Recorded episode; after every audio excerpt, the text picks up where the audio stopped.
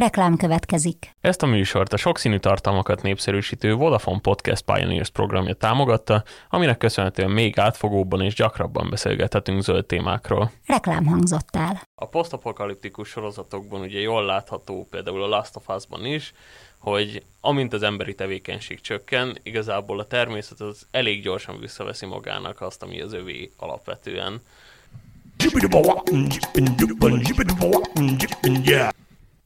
Üdvözlöm a hallgatókat, ez itt a Zöldövezet, a 24.hu környezet és természetvédelmi podcastje. Én Lányi Örs vagyok, velem szemben pedig munkatársam Lugosi Péterül, hogy kibeszéljük az aktuális témákat. Nagy szeretettel üdvözlök én is mindenkit. Ugye a múltkori adásban a környezetszennyezés volt a fókuszban, most viszont egy kicsit fókuszt váltanánk, és természetvédelmi híreket hoznánk a hallgatóknak. Az adásnak egyébként külön aktualitása is van, ugyanis március 3-a, amikor felvesszük ezt a podcastet, a Vadvilág Nemzetközi Napja. Az idei dátum kettős jubileum, éppen 50 éve írták alá a veszélyeztetett vadállatok kereskedelméről szóló egyezményt, ennek emlékére pedig az ENSZ közgyűlése 10 éve nyilvánította kiemelt dátummá ezt a napot. A Vadvilág napja minden évben egy-egy fő téma köré szerveződik, idén a vadvédelmi együttműködések állnak a fókuszában. Jó, hogy tartunk ilyen napot, viszont kevésbé jó hírrel kezdjük a mai adást, ugyanis elpusztult az egyetlen ázsiai gepárd kölyök, amelyet fogságban tartottak. Ugye ez azért baj, mert a fogságban tartott példányok segítenek például az állatok megóvásában, megismerésében, viszont a közvéleményben én úgy gondolom, hogy úgy van, hogy a gepárdok alapvetően Afrikában élnek. Igen, hát ugye ha elképzelünk egy szafarit, akkor azt gondolom, hogy az első között jut eszünkbe a gepárd. Elég legendás állat a maga gyorsaságával, leggyorsabb szárazföldi állat. 120 km per órás sebességre is képes akár. De hát bizony nem csak Afrikában van jelen, hanem Ázsiában is egyre fogyatkozó számban. Itt talán érdemes letisztázni, hogy ugye egy fajon belül létezhetnek alfajok, ami nagyon röviden nagyjából az a lényeg, hogy egy adott földrajzi területen fordul elő egy populáció, és ezen a populáción belül megvannak az öröklődő sajátosságok. Afrikában is egyébként több uh, gepárd alfa él, és akkor van ez az ázsiai gepárd is, amely távoli múltban nagyjából Észak-Indiáig fordult elő. Hát már elég súlyosan megcsapant a számuk, néhány, néhány tucat maradt, és csak is Iránban léteznek. Ugye itt a, az iráni hatóságok közzétették az adatokat erről, hogy mi is volt a pontos betegség, ami a, ami a halált okozta. Ugye itt veselégtelenségről beszélünk, és a, a gepárdkölyök pedig a Pirúz névre hallgatott.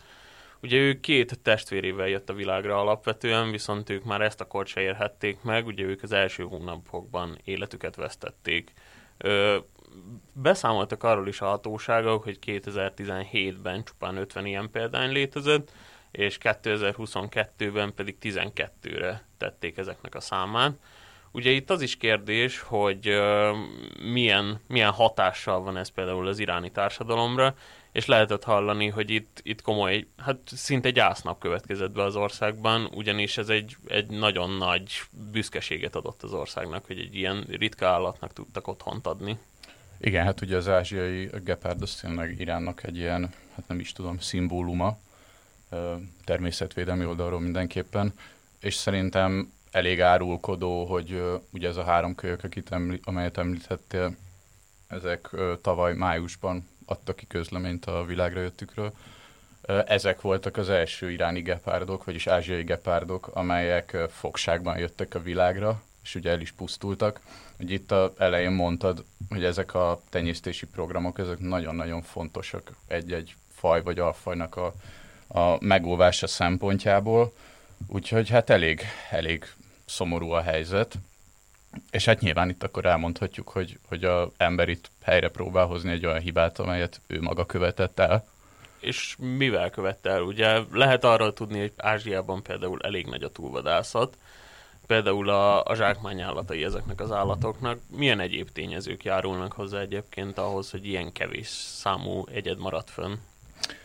Igen, ugye itt az ember, ha egy állat eltűnéséről beszélünk, akkor egyből arra gondol, hogy ezt túlvadázták ezt a konkrét állatot. Ez az ázsiai gepard esetében is részben így volt. Másrészt, ahogy említetted, ami szintén nagy probléma volt, az az, hogy a zsákmányállatokat vadázták túl, tehát egyszerűen a populációnak nem volt elegendő táplálék, illetve hát mondhatjuk azt, hogy megszokott módon az élőhelyek pusztulása is veszélybe sodorta ezt az alfajt. És tudunk még olyan állatról, amire igazából az egyik alfaja ilyen különösen nagy populációs problémával küzd? Igen, ez egyébként elég gyakori problémá, problémának tekinthető. Talán így a, most az utóbbi években egy ilyen elég ismert, meg, meg kiemelt téma ez a mm, széleszájú orszarvúnak az esete. Ez egyébként akár az olvasók fehér orszarvúként is találkozhatnak vele a hírekben, ami az angol névből egy ilyen tévesen átvett, de ma már egyre inkább terjedő megnevezés. Itt ugye azt kell tudni, hogy van egy északi, illetve egy déli alfaj.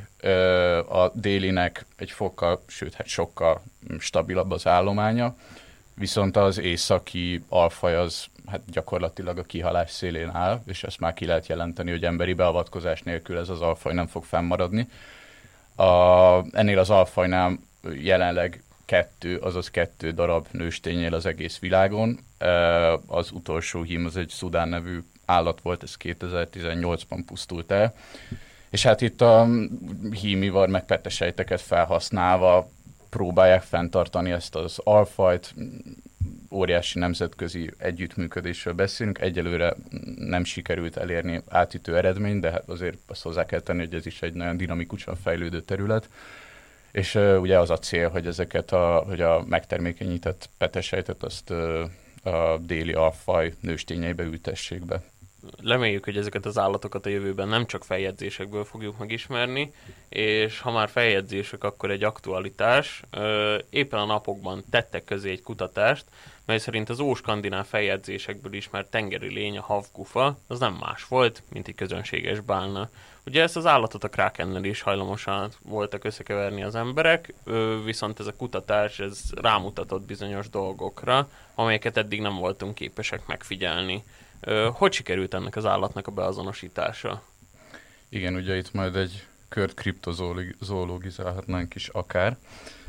Ö, hát itt ugye annyi a sztori, hogy ö, óskandináv feljegyzésekben szerepel ez a lény, ez a havgufa, és akkor a 18. században körülbelül a, így egyben mosódott a krákennel, ami ugye szinte egy, szintén egy skandináv mitológiai lény, ilyen polipszerű állatnak érdemes elképzelni. De hát azért azt tudjuk, hogy, a, hogy a valami ezért tettek az óskandinávok, a vikingek, akkor az a hajózás, meg a tenger, és hát ott azért, amit megfigyeltek és leírtak, azért az elég nagy százalékban igazuk volt. Nyilván a maguk nyelvezetével írták le, tehát azt, azt nem írta le a óskandináv történetíró, hogy a ö, hosszú szárnyú bána táplálkoz, egyedi táplálkozási stratégiáját sikerült dokumentálnunk, mert erre nyilván nem volt ö, eszköztára. Itt a lényeg az, hogy, hogy, hogy szerepel a leírásokban ez a Havgufa nevű lény, és ö, néhány éve, 2014-ben, tehát lassan 10, ö, sikerült megfigyelni hosszú szárnyú bálnáknál egy ilyen specifikus táplálkozási viselkedést, ami csapdázásnak lehet talán lefordítani. Az a lényege, hogy, hogy az állatok azok gyakorlatilag mozdulatlanul megállnak a vízfelszínen hatalmasan tátott szája, beúszik a harraj, bezárul a csapda, röviden ennyi a lényege. Ezt ugye korábban nem ismerték, hogy miért arról lehet még beszélni, de hát valószínűleg ezt látták a, a régi idők hajósai, ezt írták le, most sikerült megfejteni. Akkor ugye édesanyámnak az a mondata, hogy ne várd a sült galambot, ez megdőlt, mert igazából a halak már csinálják, vagy a, a bálnák már csinálják ezt, Ugye itt érdemes megjegyezni az alapvető feljegyzés kapcsán, hogy ez a királytükör elnevezésű ö, skandináv történetből származik, ami az 1250-es években íródott. Ugye itt a tanulmány megjegyzi azt is, hogy nagyon jó felfedezéseket tettek ebben az írásban, ugyanis nem csak a havgufát, hanem még 26 egyéb fajt tudtak elég pontosan megnevezni. Ugye itt kicsit utána olvastam ennek, és igazából Pontosan nem jegyezték meg, hogy mely állatok voltak ezek, viszont azt leírták, hogy több fókafa is volt ezek között, akiket a mai napig követ az emberiség. Úgyhogy ilyen szempontból jelentősnek mondható így a, a leíró jellege ennek a skandináv ö, történetnek. Ö, viszont az, az kérdéses, hogy mi vezetett odáig, hogy csak most egy néhány éve tudták ezt felfedezni. Igen, hát ugye ez a 26 vagy mennyi állatfaj, azért ez is bizonyítja, hogy nem, nem hülyék voltak ezek, csak nem feltétlenül tudtak konkrét fajokat beazonosítani. Igen, hát itt a, az egyik elmélet az az, hogy, hogy ez egy eléggé energiaigényes táplálkozási módszer, úgyhogy valószínűleg annyira sokat nem alkalmazzák a hosszú szárnyú bálnák. Egyébként itt zárójeles megjegyzés, hogy, hogy ugyanezt a viselkedést egy másik fajnál, a bride bálnánál, vagyis a trópusi bálna másik neve, ezeknél is megfigyelték, hát nyilván itt az elterjedés alapján lehet sejteni, hogy valószínűleg Skandináviában ö, ott hosszú szárnyú bálnákat láttak. Tehát igen, ez az energiaigényesség az egyik magyarázat. Ugye nyilván emiatt, hogy energiaigényes, ö, ritkábban lehet találkozni vele a természetben.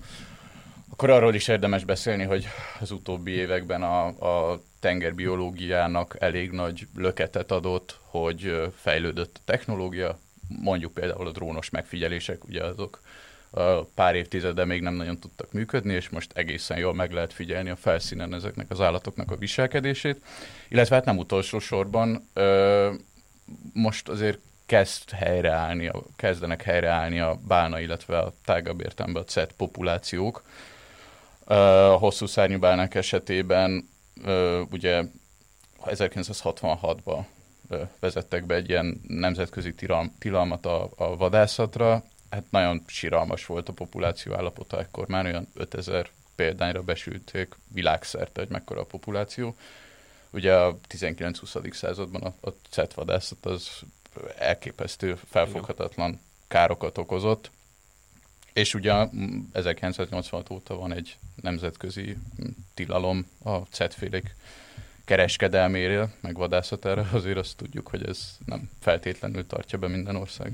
Hát igen, erre vannak példák, azért Japán például, Norvégia nevét, vagy Norvégiát érdemes itt még megjegyezni, vagy Izlandot, Felőer-szigeteket, ahol a mai napig hagyománya van a bánavadászatnak. Ugye itt lehet tudni arról, hogy 86 óta van egy ilyen egyezmény, melynek értelmében nem lehet kereskedelmi szinten vadászni a bálnákat, viszont azt érdemes megjegyezni, hogy például Japán 2019-ben kilépett ebből az egyességből, az viszont már kérdéses, hogy mi ennek a, a pontos oka. Ugye itt a japánok kulturális okokat említenek leginkább, hogy itt a hagyományok miatt, viszont azt már lehet tudni, hogy például kereskedelmi oka ennek nem igazán van, ugyanis világszerte ez korlátozva van, így például gazdasági javakat nem nagyon lehet ettől az ágazattal remélni. Úgyhogy itt inkább tényleg a, a kulturális háttere van ennek az egésznek fókuszban, és hát az is hozzátehető, hogy a, a tapasztalatok szerint a bálna hús például nem egy kifejezetten jó ízű hús, és a, a, a benne lévő mérgező anyagoknak az aránya is, például a higany, az elég erősen jelen van. Úgyhogy így nehéz megindokolni ebből a szempontból, hogy mi vezetett odáig, hogy, hogy ilyen szintet elérjen a vadászat, viszont az jó, hogy elkezdték korlátozni. Ugye a Seaspiracy nevű dokumentumfilm, azt gondolom mindenkinek igen. ismerős, ami az utóbbi években rávilágított. Igen, igen, a Netflixen érhető el ez a dokumentumfilm. Ugye voltak vele kapcsolatban bizonyos kételyek, miután megjelent, viszont azt azért elég jól bemutatja, hogy a túlhalászat az micsoda következményekkel jár. És hogy ennek a cetfélek mekkora kárvalótjai egyébként. Hát igen, igen. Még bocs, egy picit visszakanyarodva még Japánra, hogy ugye az a nevetséges vagy szomorú, vagy nem tudom, hogy fogjon meg az egészben, hogy ö, ugye Japán 86 után is folytatta egyébként a celtvadászatait, mégpedig ö, azzal indokolva, hogy ez tudományos célú ö, ugye az, azóta kiderült, hogy nincs így. Egyébként Japánban is nagyon csökken a, a bálna hús iránti kereslet. És egy zárójeles megjegyzés még ide, hogy egyébként ez a tilalom, ez, ennek vannak kivételei, tehát a, a természetvédelmi szervezetek is elismerik, hogy igen, vannak olyan közösségek, amelyek számára ez tradicionális, fenntartható és tényleg kultúra működésének szempontjából elengedhetetlen valamilyen formában a cetvadászat. Ugye például a sarkörön túli népeknél, őslakos népeknél Igen. azért ez, ez, ezekkel megengedőbb ez a tilalom. Ö, lehetett arról is adatokat olvasni, hogy a, a korlátozások előtt milyen mértéket töltött a bálnavadászat, és ez hogy csökkent napjainkra. Ugye itt például a 60-as években 20-25 ezer közötti bálna halálozást dokumentáltak évenként, ugye ez a 80-as évek végére, amikor érvénybe lépett ez a, ez a tilalom, akkor drasztikusan elkezdett esni, ugye előtte 10 ezer környékén volt, mára viszont 1-2 ezer környékére esett, hogyha jól olvastam. Ö, arra mit lehet egyébként tudni, hogy így a, a napjainkra milyen számot ölt például a, a bálnáknak a populációja világszerte, vagy erről nem vezetnek konkrét adatokat? Hát vezetnek, de ugye itt érdemes elmondani, hogy bálnák, az ugye eleve nem egy ö, taxonomi megnevezés, ugye egy szetfélékről beszélhetünk, ez egy iszonyat sokféle ö, csoport, a mindenki számára jól ismert palackorú delfintől, az Amazonasban előforduló édesvízi delfinen át a kékbálnáig, Szóval ez egy nagyon, nagyon sokszínű csoport. Az egészen biztos, hogy, hogy ezeknek a természetvédelmi intézkedéseknek volt értelme. Nagyon jól kimutatható, hogy nőnek a, az egyetszámok a érintett fajoknál. Hát ugye az egy aggodalom, hogy a természetben ugye a genetikai sokféleség az mindig egy kulcs tényező egy-egy faj fennmaradásánál, és ugye ez egy nagy, nagy aggodalom, hogy ö, egyes fajoknál mennyire csökkent le itt a, a vadászat évszázadaiban ez a genetikai sokféleség. Ugye erre azért van szükség, mert mondjuk jön egy klímaváltozás, és a populációban ö, olyan gének vannak, amelyek ellehetetlenítik az alkalmazást, akkor ez csökkenti ugye a fajnak a fennmaradását. És itt egyébként csak visszakapcsolva, ami a Seaspiracy-ben is benne volt, én egyébként annyira nem szerettem azt a filmet, mert baromi fontos dolgokra világított rá, csak közben úgy manipulálta, hogy ezt nem kellett volna, szerintem. Azt ott is kiemelik, hogy ugye a természetvédelem, meg a fajok megóvása az nem csak az ember lelkének tesz jót, hogy hát itt van ez a szegény hosszú szárnyú bálna borjú, és belagabajodik egy hálóba, és ez milyen szörnyű. Ezek a, az állatok, a cetfélék most a konkrét példánál maradva, hát ezek kulcsfontosságú feladatot játszanak egy ökoszisztéma működésében.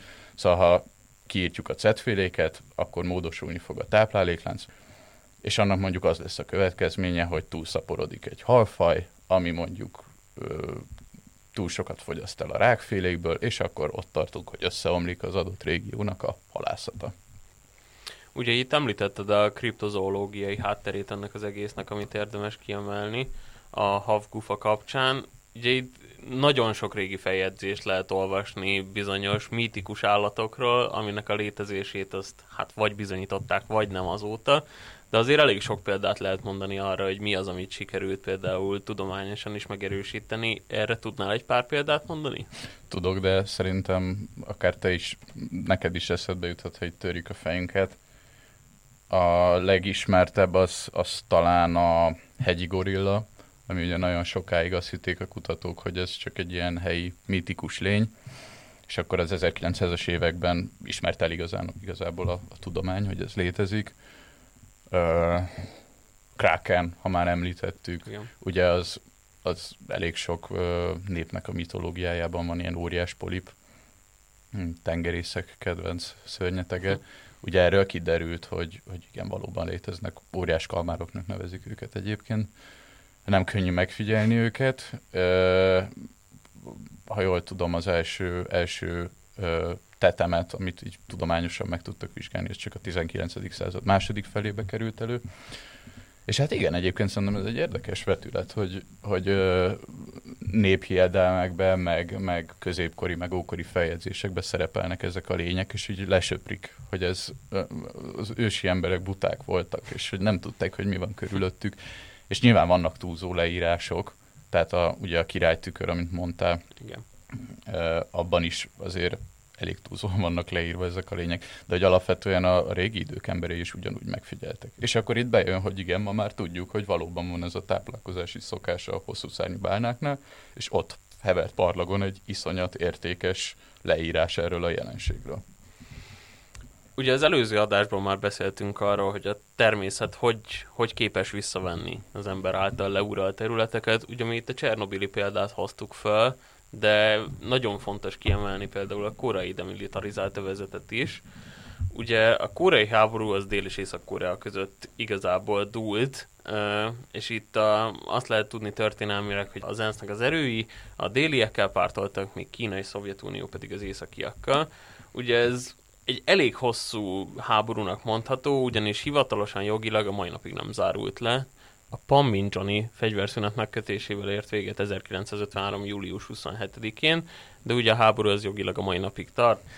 Nem köttetett béke megállapodás a két fél között. A két országot elválasztó határvonalat az eredetihez közel húzták meg, és létrehozták a koreai demilitarizált zónát. Ez egy 4 km széles, 250 km hosszú terület, mert a koreai félsziget választja ketté a 38. szélességi fok mentén. Itt érdemes megjegyezni, hogy rendkívül sok veszélyeztetett fajnak ad otthont ez a terület. Ki tudnál emelni ezek közül néhányat? Ugye itt rengeteg fajról beszélünk, és a Google épp a napokban tett közzé egy, egy adatsort arról, hogy mik is találhatók itt ezen a területen.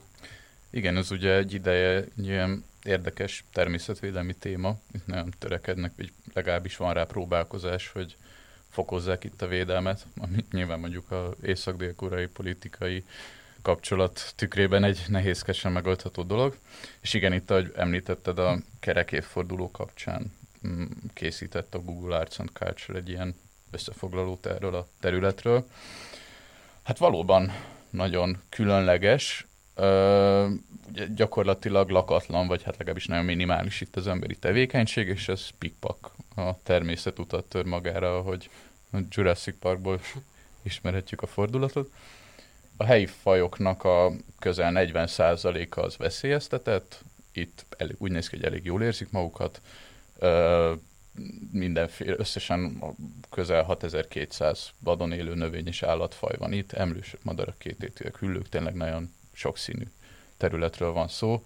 Nem t- ilyet olvastam például a Google-nél, hogy örvös medvét azt 20 év után először tudtak itt a természetben megörökíteni, szóval tényleg egy egészen különleges hely. És akkor zárójelben egyébként oda tehetjük, hogy taposóaknák, szöges drót, Igen. katonai kontroll, és ember számára mennyire veszélyes ez a hely. Hát a határkerítések közé zárt természet igazából ez a terület. Ö, itt viszont megfigyelhető az, hogy az emberiség igazából milyen destruktív hatással tud lenni a környezetre. Ugye itt nem csak arról beszélünk, hogy például a városi szennyezés az hogyan járul hozzá bizonyos fajoknak a, a kihalásához, vagy korlátozott számához, hanem igazából arról is, hogy nem hagyjuk kibontakozni a természetet, ugye itt az erdőírtás lehet például megjegyezni, ami egy, egy kifejezetten komoly probléma tud lenni így a későbbiekben, és akár már napjainkban is. Arra a kérdésre viszont, hogy így a, a posztapokaliptikus sorozatokban ugye jól látható, például a Last of Us-ban is, hogy amint az emberi tevékenység csökken, igazából a természet az elég gyorsan visszaveszi magának azt, ami az övé alapvetően. És itt tök érdekes egyébként megjegyezni, hogy Ellen Weissman 2007-ben írt egy könyvet a Világ nélkülünk címmel, amiben elég jól bemutatja azt, hogy egy, egy városi környezet az ember nélkül mennyi idő alatt tud visszatérni ö, egy olyan állapotba, amiben elkezdődött ez az egész. Itt a könyvben arról ír, hogy öt éven belül már akár vissza is térhetnek az erdők. Nyilván ez függ attól, hogy mennyire kiterjedt és mennyire, mennyire jelentős mértékű ez a város és 20 év után viszont pedig már a felhőkarcolók is ledőlhetnek, és akár itt is megjelenhetnek különböző növényfajok, ugye, ahogy ezt a Last of Us-ban is láthatjuk, és hát amíg teljesen megszűnik létezni eredeti formájában egy város, akár 150-200 év is eltelhet. Igen, itt ugye nekem a legenda vagyok jutott eszembe, ugye az a Will Smith-es film, jól emlékszem, hát annak az ikonikus jelenete, vagy jelenetei, amikor ott a kihalt New Yorkban járkál. Igen. És hogy ez egyébként, jó, itt nyilván maga a konkrét környezet, az kifit, hogy alapvetően ez, ez nem, és erre a gyakorlatban is, a valóságban is látunk példákat. Egyrészt ugye ez a korai demilitarizált övezet, de ugye, a, a, ami mondtad, hogy a múltkori adásban beszéltünk Csernobilról, hát ott ugyanez van. Igen, nyilván a sugárzás egyes helyeken az iszonyat roncsoló, de hogy az ugye egy emberi tevékenység elől szinte teljesen lezárt zóna. És hogy ott is a, mit tudom én, farkas populációk, azok ott, ott baromi jól érzik magukat. És mennyire érdekes, hogy egy olyan környezetben, ami az ember számára igazából még sok szempontból még mai napig lakhatatlan, ott az állatok milyen jól érzik magukat. Igen, azért szerintem ezek az esetek megmutatják, hogy, hogy a, milyen sokféleképpen tudjuk roncsolni a környezetet.